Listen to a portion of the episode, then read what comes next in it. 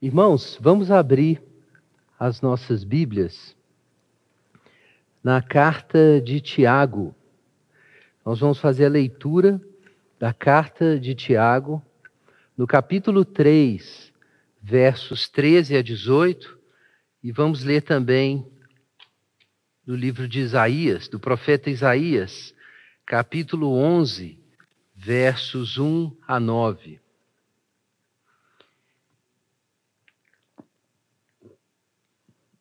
Vamos ler então, Tiago, capítulo 3, versos 13 a 18. Quem entre vós é sábio e tem conhecimento, mostre suas obras pelo seu bom procedimento em humildade de sabedoria. Mas não vos orgulheis nem mintais contra a verdade, se tendes inveja amarga e sentimento ambicioso no coração. Essa não é a sabedoria que vem do alto, mas é terrena, animal e demoníaca. Pois onde há inveja e sentimento ambicioso, aí há confusão e todo tipo de práticas nocivas. Mas a sabedoria que vem do alto é, em primeiro lugar, pura depois pacífica, moderada, tratável, cheia de misericórdia e de bons frutos, imparcial e sem hipocrisia. O fruto da justiça semeia-se em paz para aqueles que promovem a paz. Amém. Vamos ler também o livro do profeta Isaías, capítulo 8 perdão, capítulo 11. Vamos ler dos versos 9, dos versos 1 até 9. Livro do profeta Isaías, capítulo 11, versos 1 até 9. Um ramo brotará do tronco de Jessé, e um renovo frutificará das suas raízes. O espírito do Senhor repousará sobre ele o espírito de sabedoria e de entendimento, o espírito de conselho e de fortaleza, o espírito de conhecimento e do temor do Senhor. Ele se inspirará no temor do Senhor.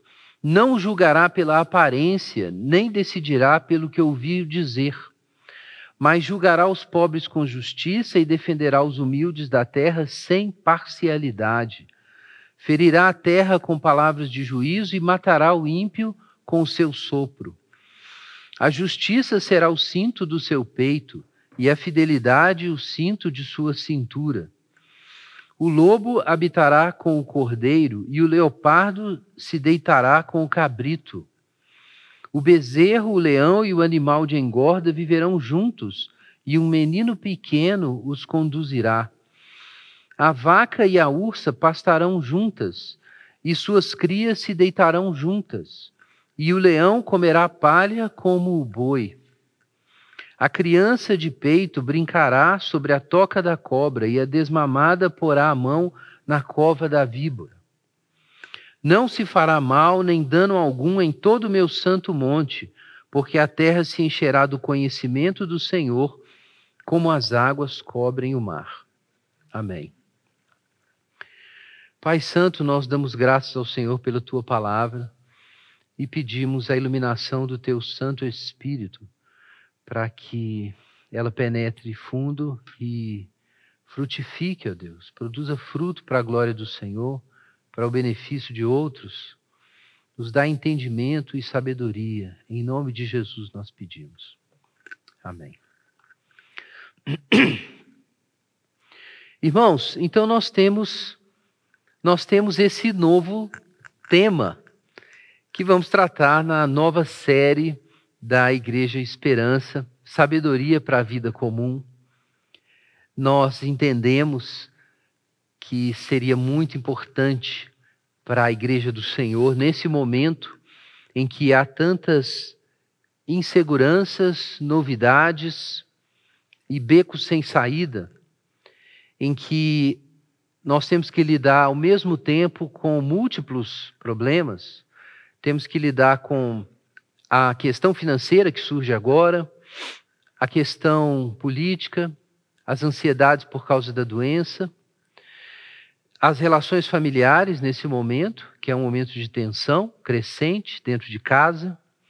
São muitas questões para enfrentar e a gente precisa de sabedoria.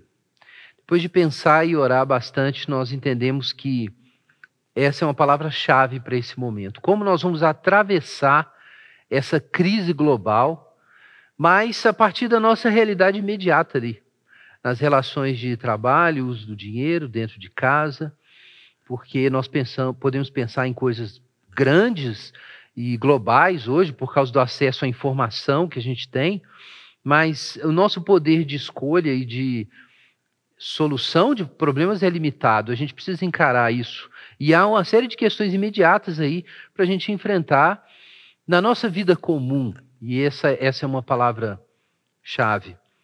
Então, esse é o nosso tema, sabedoria. Nós vamos tratar não apenas da palavra sabedoria, mas de tudo que ela implica. Nós vamos ver que ela implica muita coisa.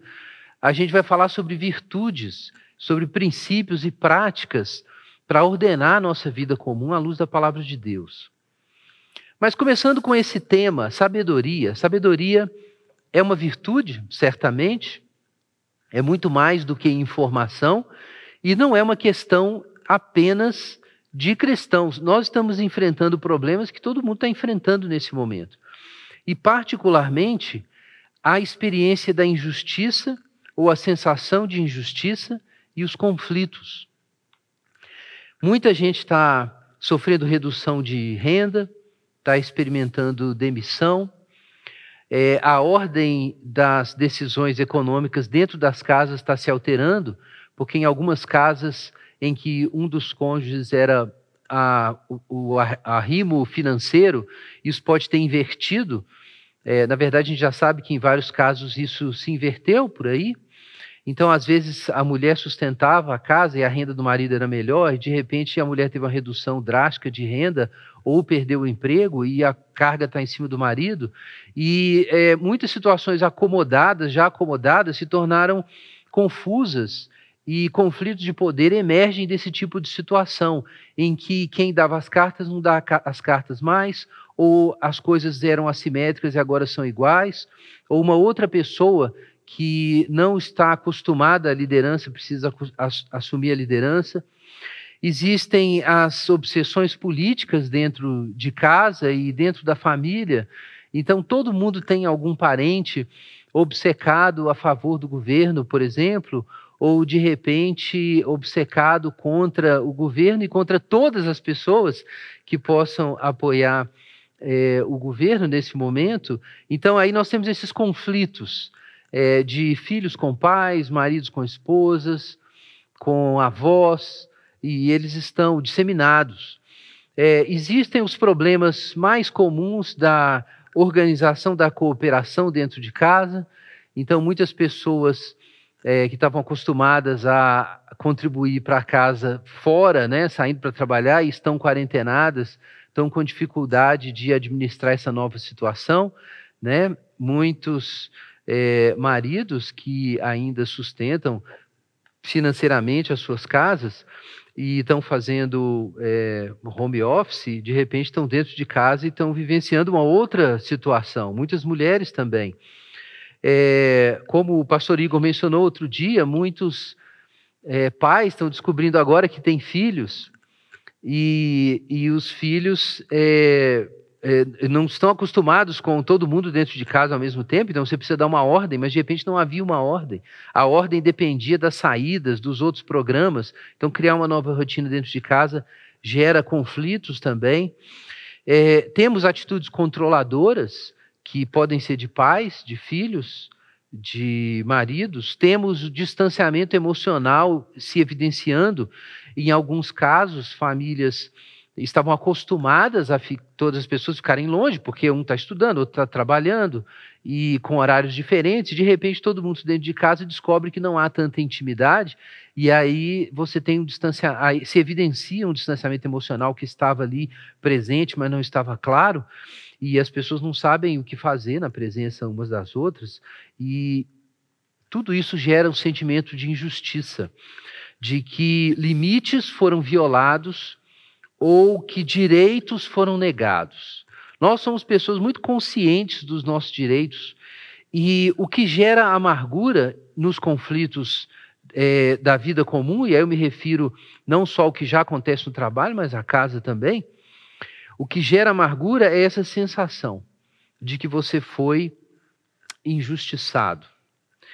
E nós precisamos de sabedoria, todo mundo precisa de sabedoria para lidar com essas coisas. O mundo está preocupado com isso, não só os cristãos. Hoje é, existe um movimento grande no mundo de pesquisa científica sobre virtude, a ciência da virtude, muito associado com esse movimento que alguns conhecem da psicologia positiva, foi disparado em 1998, quando um psicólogo e cientista famoso, Martin Seligman, que era é, presidente da Associação Psicológica Americana, ele lançou essa questão e começaram de repente a fazer isso. Em vez de só pesquisar o que há de errado com as pessoas, como a psicologia tradicional faz, por que não pesquisar as pessoas que são saudáveis emocionalmente ou os padrões de comportamento, de emoções que são saudáveis? E aí surgiu uma, uma, um spin-off aí da psicologia moderna que é a pesquisa da, da virtude, a ciência das virtudes. Começou-se a se estudar o perdão, a humildade, a gratidão, um cientista importante chamado Robert Emmons, tem alguma coisa dele em português, pesquisou esse tema de gratidão. Várias dessas pesquisas foram financiadas por, pela John Templeton Foundation, a mesma fundação que é, é, financiou a, o projeto Cristãos na Ciência é, no Brasil. Então, muita gente foi atrás disso e tem gente estudando, por estranho que possa parecer, o próprio conceito de sabedoria cientificamente.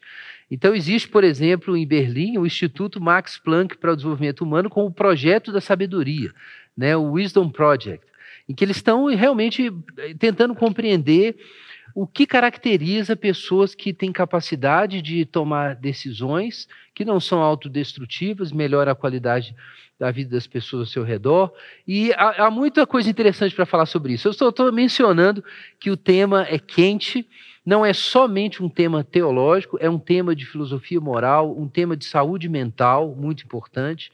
Então eu gostaria que você desse bastante atenção a essa série que a gente está começando hoje. Esses estudos ajudam a entender muita coisa, e quando for o caso, a gente vai mencionar isso. Mas é claro que a nossa regra de fé é a palavra de Deus. E o nosso ponto de partida para pensar a sabedoria é o que, o que a própria Escritura diz. Então a gente precisa lançar um fundamento sobre isso antes de usar qualquer recurso que venha das ciências naturais, ou como a gente gosta de dizer, do livro da natureza. A gente precisa do livro da Escritura para compreender bem a revelação de Deus no livro da natureza. E eu quero chamar então a atenção para esses dois textos que eu li agora. Primeiro, de forma mais geral. Os irmãos devem ter notado que o tema da justiça aparece nos dois textos. E eu acabei de mencionar que os conflitos familiares geram amargura por causa da sensação de injustiça. E não é por acaso que, de acordo com a palavra de Deus, nós acabamos de ler no livro do profeta Isaías, aquele que é o ramo do tronco de Jessé, a raiz de Jessé, o renovo, é aquele que recebeu espírito de sabedoria e de entendimento.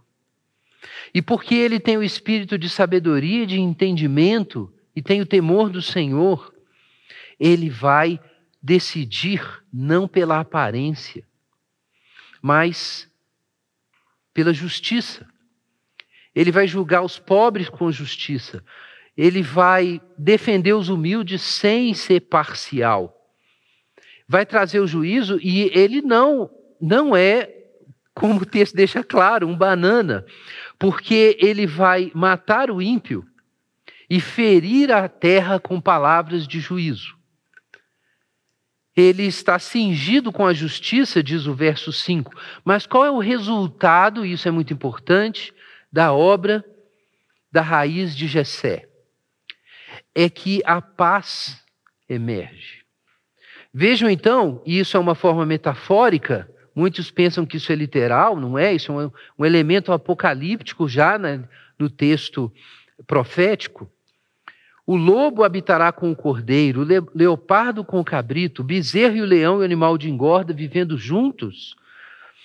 O leão comendo palha com o boi e uma criança de peito tocando a cobra. Como pode isso? Que milagre é esse? Irmãos, essa é uma situação em que os fortes não abusam dos fracos. É disso que o nosso texto fala. E através da sua sabedoria, a raiz de Jessé será capaz de harmonizar as coisas, de trazer justiça, de punir a injustiça, de trazer palavras de juízo, mas de criar uma situação em que ninguém vai ser explorado. O leão não deixa de ser leão, mas ele não vai mais devorar o boi. E a criança pequena vai conduzir os dois no campo.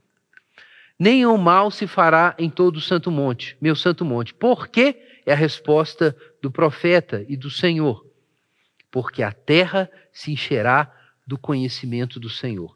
Então, irmãos, vejam que esse homem vir com a sabedoria, ungido com o espírito de sabedoria, é necessário para trazer uma situação de shalom. E essa é uma ideia chave da nossa reflexão.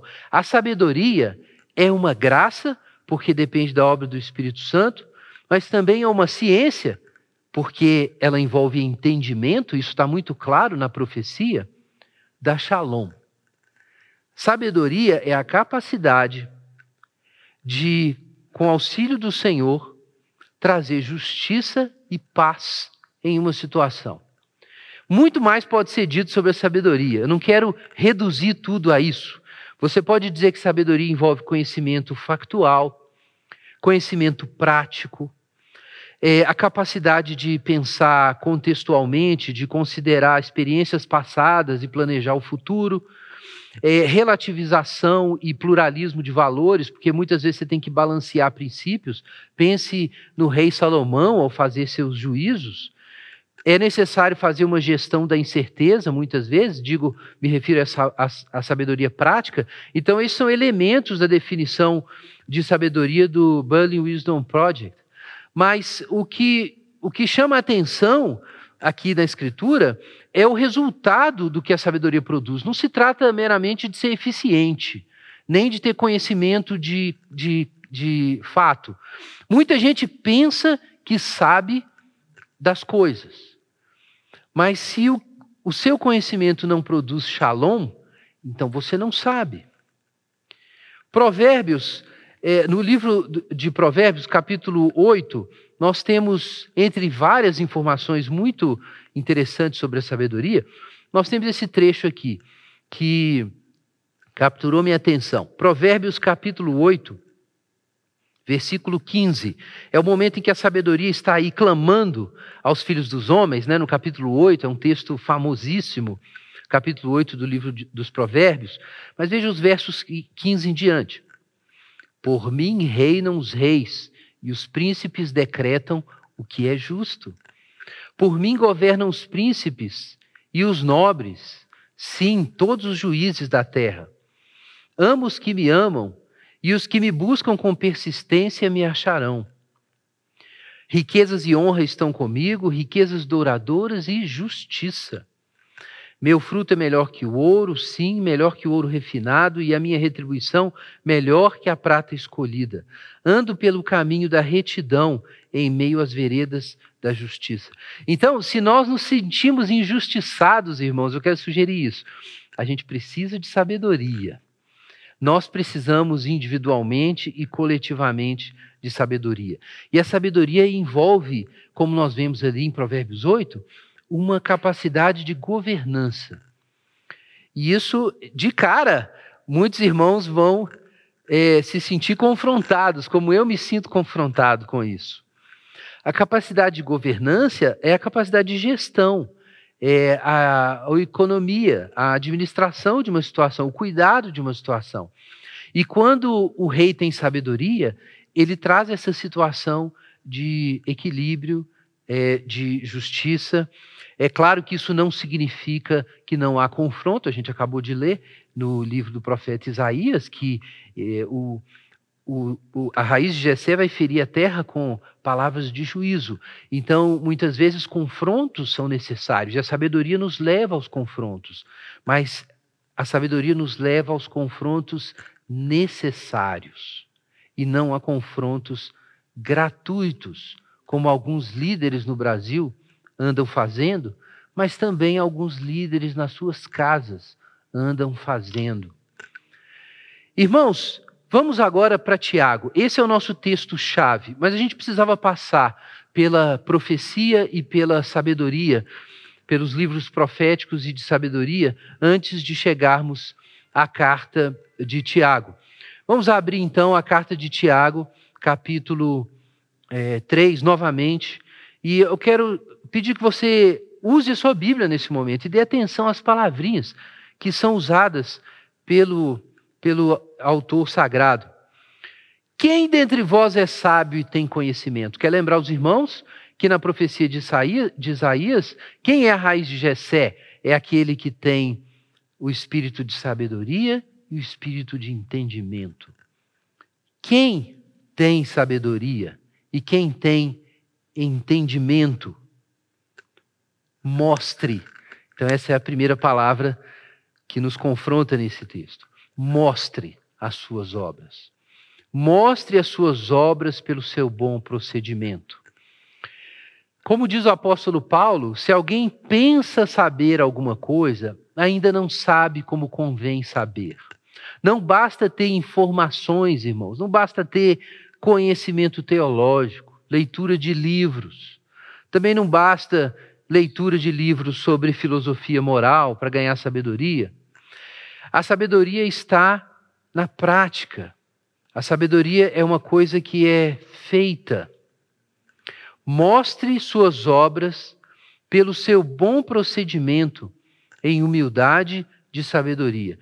E eu quero chamar a atenção também para o finalzinho do verso 13. Humildade ou mansidão de sabedoria. A palavra aqui, às vezes é traduzida como mansidão, às vezes como humildade. Eu penso que a melhor tradução seria realmente mansidão. Esse é o mesmo termo que aparece em Mateus capítulo 5, verso 5, quando Jesus diz: Bem-aventurados os mansos, porque eles herdarão a terra. Também em Mateus, capítulo 11, verso 29, quando Jesus diz que ele é manso e humilde de coração, e por isso nós podemos entregar a ele o nosso jugo e achar descanso para a nossa alma. O que a mansidão produz, irmãos? Descanso.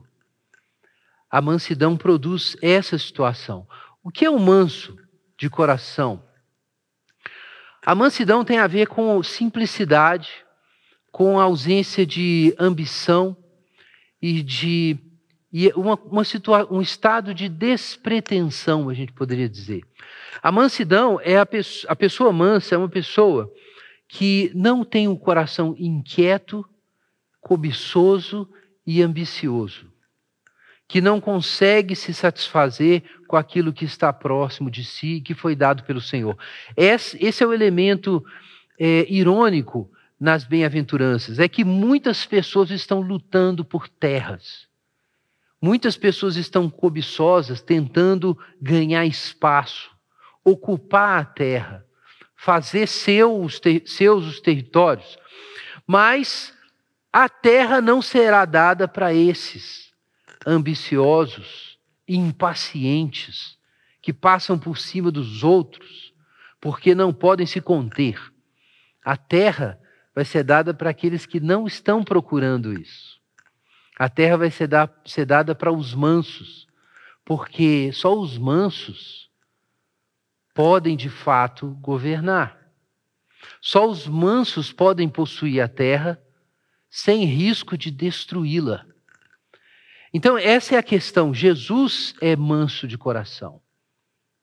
Certa ocasião, um sujeito se aproximou de Jesus e disse o seguinte: Tudo isso te darei se prostrado me adorares. E apresentou o quê? Todos os reinos da terra. Mas Jesus era manso de coração. Ele reinaria se o reino viesse da mão de Deus e não moveria um dedo para governar por conta própria. Então Jesus é manso de coração. Por isso Jesus diz: Você pode receber o meu jugo, porque você pode ter certeza que eu não sou uma dessas autoridades que vai explorar você. É isso que Jesus está dizendo. Jesus é manso e humilde de coração. Então você pode entregar para ele as suas ansiedades e receber o jugo dele. Ele é confiável porque ele é manso. E nosso mundo, a gente sabe disso, os, os, grandes na história, os grandes no mundo, são pessoas cobiçosas que estão lutando por poder a qualquer custo e querem a terra. Mas elas não terão a terra. Os mansos herdarão a terra. Quem é sábio? Mostre. Como você sabe que encontrou um sábio? Quando você encontrou uma pessoa que tem um espírito manso, que não está o tempo inteiro avançando o sinal e tomando posse da vida, da alma e das coisas dos outros. Então, isso é a mansidão. É a mansidão de sabedoria. Então é muito bonito encontrar logo no início do nosso trecho essa combinação. Quem é sábio e tem entendimento ou tem conhecimento? Então, é, é bonita a combinação. A sabedoria envolve, claro, o conhecimento, mas não pode ser só isso. Ela tem que envolver ações e ela tem um patos. E o patos é essa mansidão. Né? Eu gosto muito de falar, e sempre que eu tenho oportunidade eu repito isso, que a vida com Deus envolve a opinião correta, a prática correta e os sentimentos corretos. Ortodoxia, ortopraxia e ortopatia. Coração, mente e mãos juntos. Quando tem sabedoria, você tem tudo isso junto. Você tem as boas ideias, mas você tem também exemplo prático e você tem um coração que não é um coração desesperado, que está sempre avançando o sinal em cima dos outros. Então, consequentemente, não se iluda, capítulo 3, verso 14, veja na sua Bíblia. Não se iluda não fique aí se orgulhando e mentindo para você e para os outros. Versículo 14. Se o seu coração está cheio de inveja amarga, de zelo amargo, né? a palavra que é zelos, e de sentimento ambicioso e faccioso no coração. Então veja bem, não pense que você é sábio, não se iluda, e não diga isso se o seu coração vive num turbilhão de paixões que te lança contra os outros o tempo inteiro. Isso não é sabedoria. Isso não é sabedoria. Eu preciso dizer francamente aqui, isso é um julgamento moral, não é um julgamento político. É evidente que a atual presidência da República não tem sabedoria, porque ela está o tempo inteiro fazendo isso. Mas isso já aconteceu antes. Isso não é privilégio desse líder político. Eu não posso apontar hoje nenhuma liderança política de alcance nacional que não esteja caindo nesse pecado.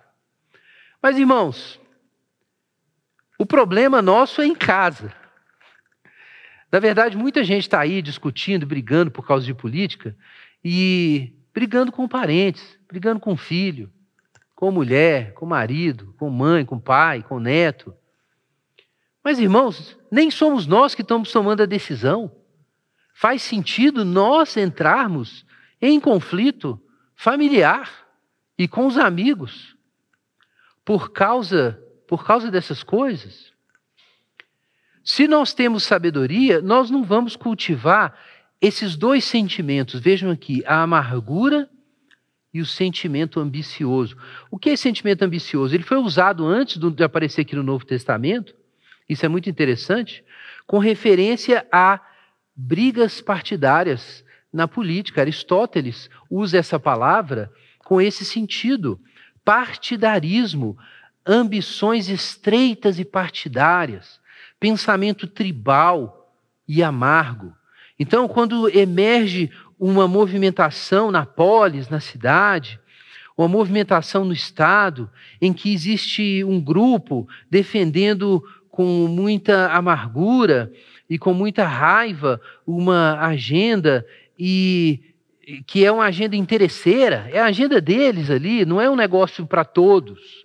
Porque você pode entrar num conflito considerando o bem de todos. E a gente tem exemplos disso na Bíblia. Tem muitos exemplos disso na história. Mas não, é partidário. É um negócio assim, é o meu grupinho. É o que hoje muitos psicólogos morais estudam como pensamento tribal, né? Então veja aqui, o zelo amargo, que é uma raiva doída contra alguém. Então isso é o zelo amargo, é um negócio, um conflito pessoal, uma briga pessoal. E a ambição partidária, que é uma, o espírito tribal. Então essas coisas não são sabedoria. Isso é importante, irmãos, porque porque para trazer justiça e trazer shalom, conflitos são necessários. A gente acabou de ler ali em, em Isaías. Mas o conflito não pode ser feito de qualquer jeito. Ele não pode ser conduzido por um zelo antagônico, por uma oposição à própria pessoa com a qual você precisa é, muitas vezes entrar em confronto, e não pode envolver tribalismo.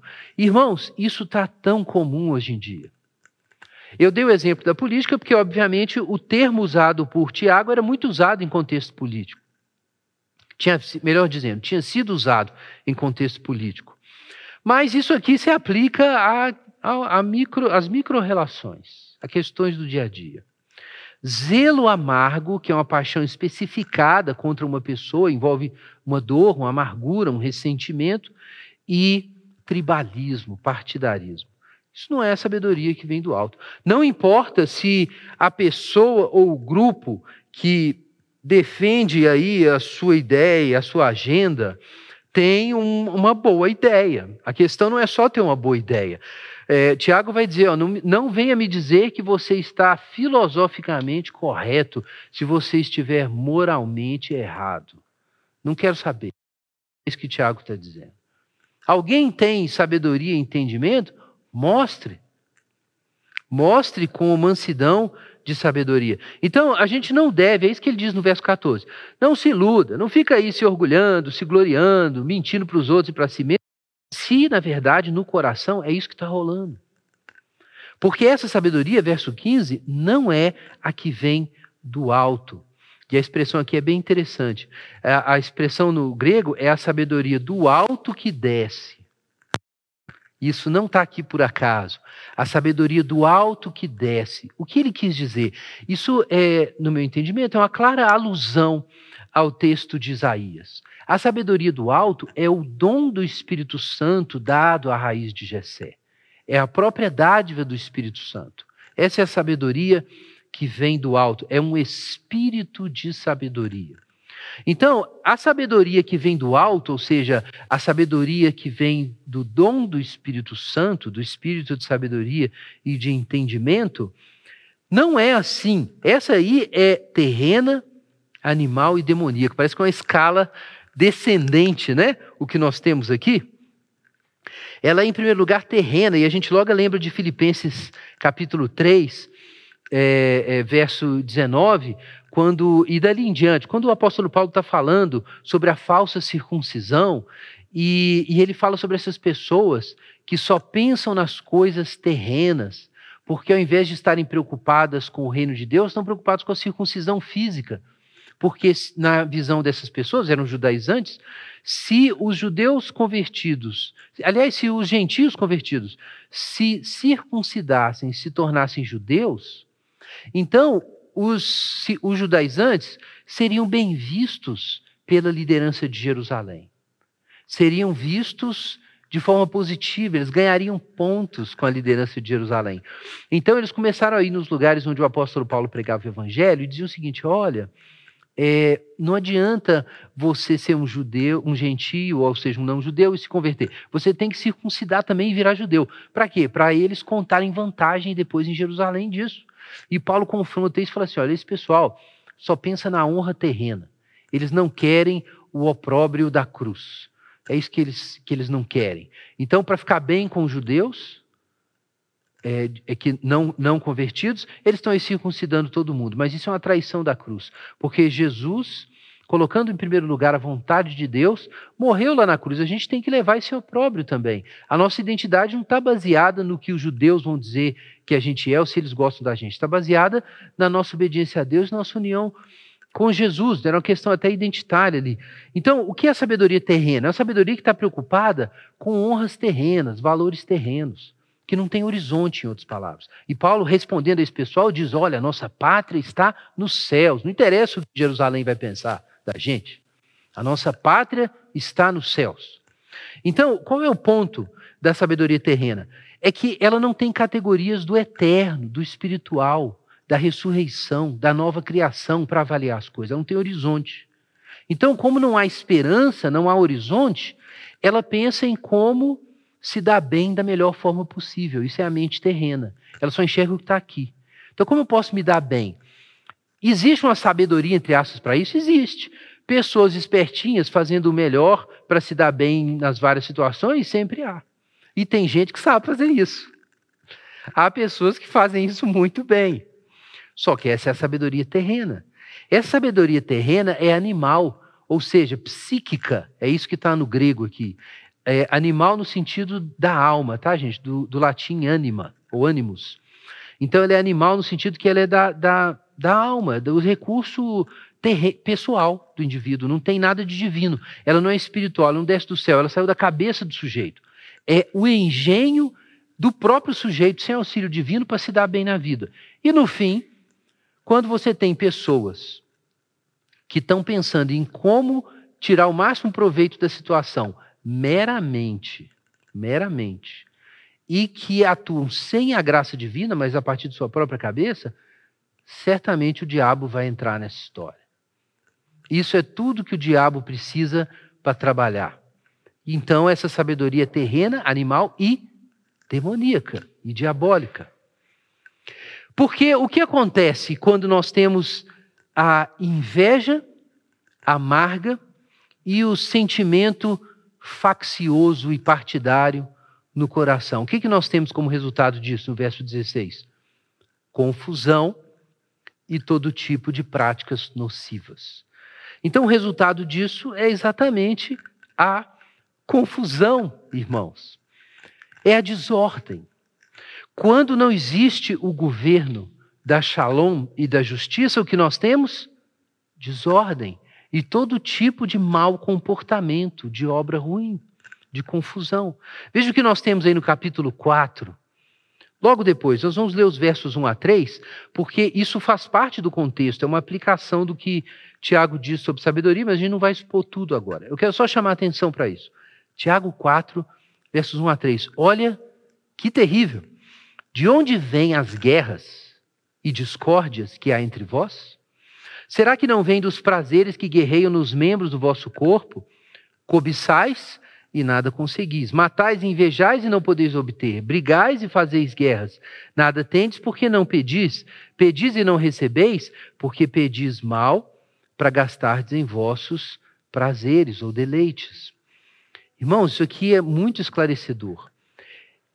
É, Tiago está abrindo aqui a caixinha. O que significa essa sabedoria terrena? Ora, é aquilo que nasce de paixões, paixões carnais.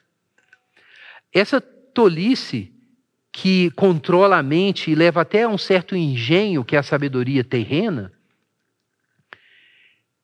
nasce de um coração impuro. E aí ele vai dizer no capítulo 4, verso 4 em diante: infiéis.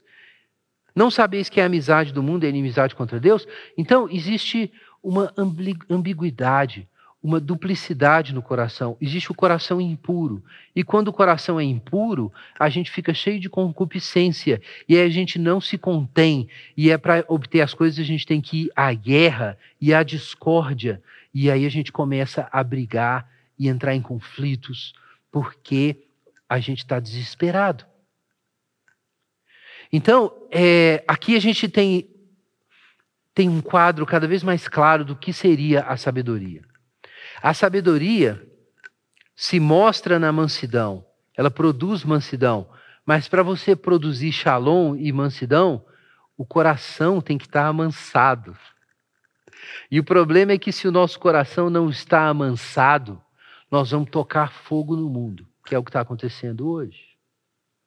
Quando o nosso coração não é manso, a gente não vai perder o conflito. A gente vai mergulhar no conflito. E eu não preciso, eu preciso repetir, melhor dizendo, que embora exista, exista a guerra justa e exista o conflito sadio, na maior parte do tempo não é isso que a gente faz. É verdade que Jesus confrontou os fariseus e os escribas e os sacerdotes de Jerusalém, confrontou até os discípulos dele. Mas ele fez do jeito certo, na hora certa. Não é o que nós fazemos, irmãos, na maior parte do tempo. Nós precisamos ter a humildade de admitir quanta confusão já foi criada por causa dos nossos corações tumultuados pela concupiscência. Veja o que é o contrário disso na sua Bíblia. Verso 17. Finalmente, Tiago vai dizer algumas palavras a mais sobre o que é sabedoria.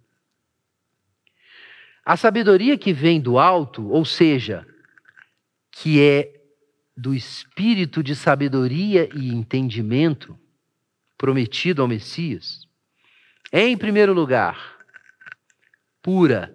Guardem isso. Porque há uma hierarquia no argumento de Tiago. Ela é, em primeiro lugar, pura.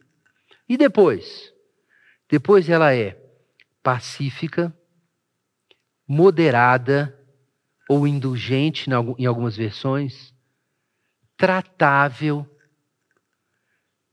cheia de misericórdia e de bons frutos, imparcial e sem hipocrisia. Nós temos aqui então a pureza e mais seis virtudes. E parece que tudo vem da sabedoria. É muito interessante. É difícil não lembrar aqui do fruto do Espírito. O fruto do Espírito também tem essa aparência. Né? Ele tem vários gominhos. Né? É um fruto que tem várias dimensões. E agora a gente ouve que a sabedoria é assim também. E isso é uma outra forma de colocar a mesma questão, irmãos. Isso é a obra do Espírito Santo na alma. É a obra do Espírito de sabedoria e entendimentos na vida do Messias. É o fruto do Espírito. A sabedoria e o fruto do Espírito são ângulos diferentes para descrever a mesma realidade. Por isso mesmo, nós vamos, inclusive, na nossa série, falar também sobre o fruto do Espírito. Mas são diferentes para observar a mesma coisa, que é essa vida virtuosa que resulta da obra do Espírito Santo. Mas é, o que são essas virtudes? Eu vou passar rapidamente por elas, nós vamos ter muitos, muitos domingos ainda para examinar com mais detalhe as, as que são cruciais atualmente. Mas, em primeiro lugar, pura. O que é isso? O que significa isso? A pureza significa que não há ambiguidade. É isso que significa pureza. Tiago se preocupa particularmente com a pureza, com a duplicidade. Quatro em diante, quando o argumento dele percebemos que é, esses infiéis que vivem em guerra uns com os outros e que são evidentemente tolos, carentes de sabedoria, são pessoas que é, estão com o coração dividido estão com o coração impuro. Ele diz no verso 8 que eles precisam purificar o coração. Por que estão divididos? Porque eles querem ser amigos do mundo e amigos de Deus ao mesmo tempo. Então, o que é a pureza de coração? Soren Kierkegaard escreveu um livro, um clássico, e é, ele fala sobre esse tema várias vezes no livro. É um livro fabuloso, ainda não está em português, mas o conceito é, não é difícil de entender. A pureza de coração é desejar uma só coisa. Isso é a pureza de coração. A pureza de coração é um coração que se assentou, que descansou. Ele tem um foco definido e ele abandonou o estado de desespero. Isso é o coração puro. Deseja uma coisa: buscar em primeiro lugar o seu reino e a sua justiça, e todas as coisas vos serão acrescentadas. O coração puro não é o coração que acha que não precisa de mais nada porque você espera que as coisas sejam acrescentadas. Mas o coração puro é o que tem uma coisa em primeiro lugar. Ele não está dividido. Vejam que coisa. Quando o nosso coração está dividido, e a gente não sabe se serve a Deus ou o mundo, a gente fica desesperado. E nesse desespero e concupiscência, que é um termo usado por Tiago capítulo 4, nós entramos no processo de guerra, porque a gente não confia que Deus vai nos dar a terra, então nós vamos tomar a terra com a nossa própria força. E aí começam as guerras. Aí a gente avança o sinal, a gente faz injustiça com o outro, a gente fica excessivamente consciente da injustiça feita a nós e perde a capacidade de amar por causa disso. Olha, irmãos, isso é impureza. É por isso que Tiago diz que primeiro a sabedoria que vem do alto é pura. Primeiro é a pureza de coração. Porque se o coração não for amansado, a sua vida vai ser sempre uma guerra. E a sua casa também. O coração precisa ser amansado. E o coração é amansado quando a gente sossega as nossas ambições, entrega as ansiedades na mão do Senhor. Coisas que a gente acha que merece, de repente a gente até merece. Coisas que a gente pode ter e que talvez sejam muito legais, a gente coloca na mão de Deus e a gente aceita as condições divinas. Senhor, eu quero aquilo, mas eu não vou passar por cima de ninguém e destruir ninguém para ter isso. Porque o Senhor está em primeiro lugar. Então o coração tem que ser puro. E aí, quando o coração é puro, quando o coração é amansado pelo espírito de sabedoria, de entendimento de temor do Senhor, o que acontece? Paz. Ah, o que vem depois? A sabedoria é pacífica. Ela é pacífica. Então isso não é difícil de entender, eu nem vou gastar muito tempo. Mas é alguém que. Aqui nós temos alguém que é amante da paz. Isso virou um traço da pessoa. Ela é também moderada. O termo aqui tem o sentido de. Tem, tem, tem o sentido de ser bondoso e de não colocar exigências excessivas. Existem umas traduções antigas que eu mencionei aqui que trazem indulgente. É muito interessante isso, porque ser indulgente, em muitos contextos, a gente considera um vício, né? A pessoa, por exemplo, Eli era indulgente com os filhos. Então, é, essa indulgência certamente não é o, a sabedoria que Tiago coloca. Então, do que ele está falando? Ele está falando de alguém que não coloca peso excessivo sobre os outros, porque isso denuncia um problema no coração. Quando a gente é duro demais no juízo, no confronto, na punição, a gente é duro demais, aquilo reflete muitas vezes alguma coisa. Pense na Segunda Guerra, na Primeira Guerra Mundial, depois da, da desgraça que foi trazida né, pelo expansionismo do Império Alemão, então os países aliados impuseram sobre é, a Alemanha uma, uma dívida muito pesada. Né? O tratado que foi estabelecido é um tratado muito pesado e eles iam ter que pagar multas muito altas, impagáveis. Então aquilo acabou alimentando ressentimento na Alemanha. E isso é um fato reconhecido, né? O Winston, o Winston Churchill escreveu sobre isso, muita gente posteriormente, isso virou matéria de estudo, né? Como que, que decisões políticas erradas podem produzir ressentimento. Mas é isso, a sabedoria indulgente, ela não, ela, ela cede um pouco, ela não exige, é, ela não cobra os centavos, eu disse isso outro dia, quanta gente, quando tem um conflito com alguém, precisa ir lá cobrar cada centavo. Não, a sabedoria não faz isso, porque ela é indulgente. Ela também é tratável. Ela é tratável, e o sentido aqui de tratável é de ser facilmente convencido, razoável. Ou seja, uma pessoa que é mais fácil. É uma pessoa fácil de conversar, fácil de sentar e resolver as coisas. Não significa que é uma pessoa que não tem domínio próprio, que não tem limites. Jesus era tratável, mas ele certamente tinha personalidade. Não fique com medo de ficar sem personalidade por ser uma pessoa tratável. Então existem tantas pessoas que são muito difíceis, são muito ciosas de si e estão prontas para saltar sobre os outros com seus argumentos sem nem ouvir o que o outro está dizendo e se sentem pessoalmente confrontadas e desempoderadas só de pensar na possibilidade de negociar um argumento ou de negociar uma situação, dentro de casa ou no trabalho, mas a sabedoria é, é dócil, tratável, fácil de lidar. Veja isso, a pessoa mansa não é uma pessoa difícil, é uma pessoa fácil. É, você deve estar pensando aí, misericórdia da minha vida. E você não imagina eu pregando aqui. Eu estou pensando nisso. Mas a gente tem que ser fácil, tem que ser razoável. Razões, boas razões, precisam entrar na sua cabeça. Você precisa considerar essas razões. Agora, vejam só, tem até uma literação aqui, é bonito, eu comentei com a Alessandra no texto, que são, essas palavras todas começam com, com E, e, e é, é, é, como se fosse uma, é uma literação, né? mas o efeito aqui de, de, que o Tiago quer dar é de, de como essas virtudes estão conectadas. A pessoa pacífica, indulgente, tratável e compassiva, misericordiosa. Então, é uma pessoa que ela dá mais do que ela recebe. Gente, vejam o que a sabedoria faz com a gente. Você está preocupado com as injustiças que você sofre. E aí você entende que quando há sabedoria, a injustiça é tratada, a gente acabou de ler. Mas quando a gente entende o que é sabedoria, a gente descobre que o sábio é uma pessoa que dá mais do que recebe. Porque ela é compassiva, é misericordiosa.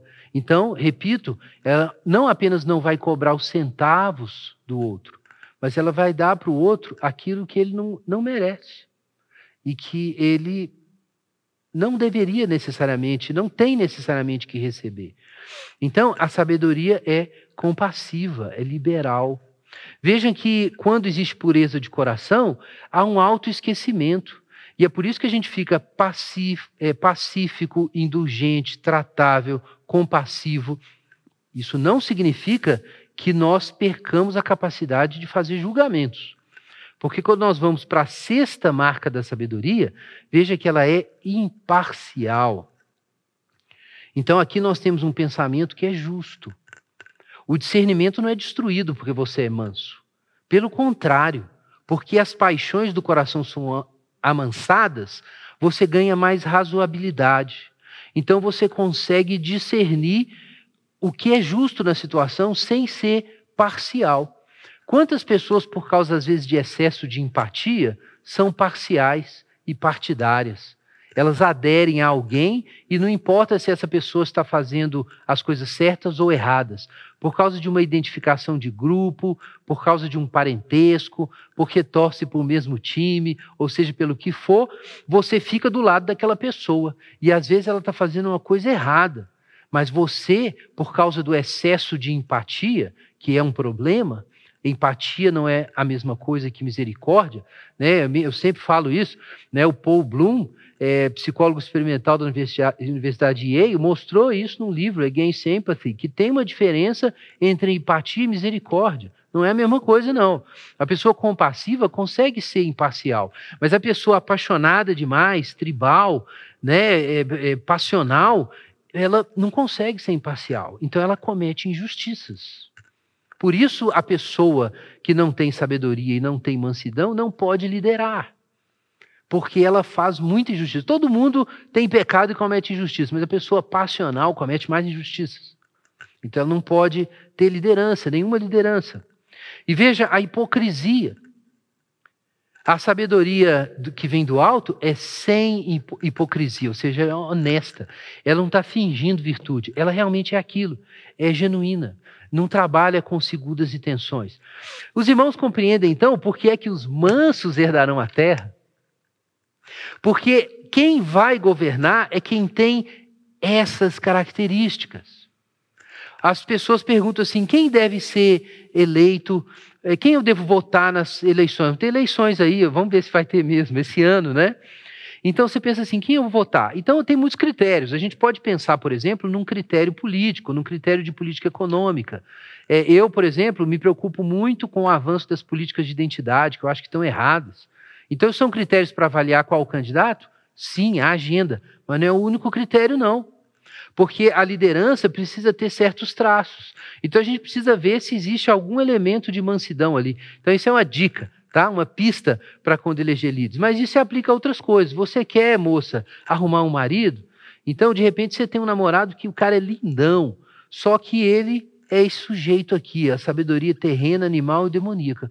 Você vai sofrer, minha irmã, vai sofrer. Então, escolha direito. O cara é manso, manso nesse sentido bíblico, manso como Jesus era manso, é alguém que vai conseguir confrontar sem perder o controle, é alguém que tem um comportamento honesto e que não é hipócrita, é alguém que é imparcial no julgamento, não é alguém sem opinião, não. Porque tem gente que é manso, mas é a pessoa que não interfere em nada, não tem opinião. Não é isso. A pessoa que tem mansidão, ela é imparcial e honesta. Então, se ela precisar emitir o juízo, ela vai emitir. Só que ela não vai destruir todo mundo, destruir a paz comum enquanto ela faz isso. É diferente. Então, vejam que a sabedoria nasce de um descanso na alma, que é o descanso da pureza, dessa despretensão em relação ao outro, e isso cria uma situação de shalom. Agora, vejam o que diz o último verso, verso 18, fechando aqui com, com chave de ouro, né, esse trecho da carta de Tiago. Como nós chegamos à justiça? Porque foi a questão que eu coloquei no início. Esse, essa situação envolve sentimento de injustiça de várias direções. A injustiça de chefes com empregados, que está acontecendo nesse momento, seja obrigando pessoas a trabalhar em condições ruins, ou seja pagando menos do que deveria, ou escolhendo com critérios obscuros é, a quem dá o, a melhor condição de trabalho. E, mas isso acontece na, no, do governo em relação a nós hoje, é, em muitas situações, ou da imprensa, dependendo da sua posição, a imprensa em relação à sua posição é, política, mas pessoalmente, pais e filhos, marido e mulher. Quanta, quanta gente já reclamou de injustiças estão sendo sofridas dentro de casa? Eu citei algumas. Então é o seguinte: a gente quer justiça. Mas olha o que diz o verso 18: o fruto da justiça, como ele é semeado? Como a gente produz justiça? Eu quero justiça na minha vida, na minha casa, no meu país. O fruto da justiça é obtido quando nós semeamos em paz. O fruto da justiça é semeado em paz para aqueles que promovem a paz. Irmãos, o fruto da justiça não é obtido pela violência, pelo desespero. Ele é produzido através da shalom, da paz. O fruto da justiça não existe quando não há mansidão, quando não há pacificação, quando não há compaixão, não há como ter justiça. Só haverá justiça para os mansos, que abrem mão de impor a sua justiça. Então eu quero te convidar a pensar na sua casa. Você pode estar amargurado por causa da sensação de injustiça que foi acentuada durante essa pandemia e talvez pelo comportamento dos seus parentes. Mas a justiça só vem para os mansos, que abrem mão de impor a sua própria justiça. Você precisa se esquecer de si mesmo, buscar o seu coração, que o seu coração seja amansado pelo Senhor, entregar as cargas ao Senhor e aí você pode se tornar um agente de shalom e um agente de justiça. Para haver justiça é necessário paz, e para haver paz, a alma tem que descansar. É necessário que haja pureza de coração. Vamos orar, irmãos. Quero te convidar a fazer uma oração nesse momento e pedir ao Senhor que produza paz no seu coração que o espírito de sabedoria e entendimento desça sobre o seu coração, para trazer shalom. Consagre durante a ceia o seu coração ao Senhor. Se existe amizade com o mundo, duplicidade. Se você não está descansando no Senhor e entregando tudo para Ele, colocando o reino de Deus em primeiro lugar, você precisa fazer isso para o seu coração ser amansado e pacificado para que a guerra acabe ao seu redor, para que você seja um agente de shalom, para que você pare de buscar a justiça e cobrar os centavos do seu marido, da sua esposa e dos seus filhos, e você comece a trazer shalom aonde você está, trazer realmente justiça através de todas essas virtudes. Pai, em nome de Jesus, nós pedimos o teu socorro. Nós entendemos que sem uma graça do alto não é possível viver de forma consistente essas coisas. Nós te damos graças porque, pela tua misericórdia e graça comum, há tantas pessoas e há em nós mesmos o um mínimo de compreensão dessas virtudes, mas nós entendemos que sem a obra do teu Espírito Santo, isso não pode ser aperfeiçoado em nós. Nós não vamos nos parecer com Jesus, então nos socorre, Senhor. Nos faz mansos e humildes de coração como Jesus.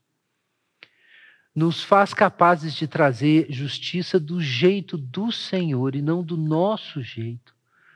Nos ajuda, Senhor, a semear em paz, em nome de Jesus. Amém.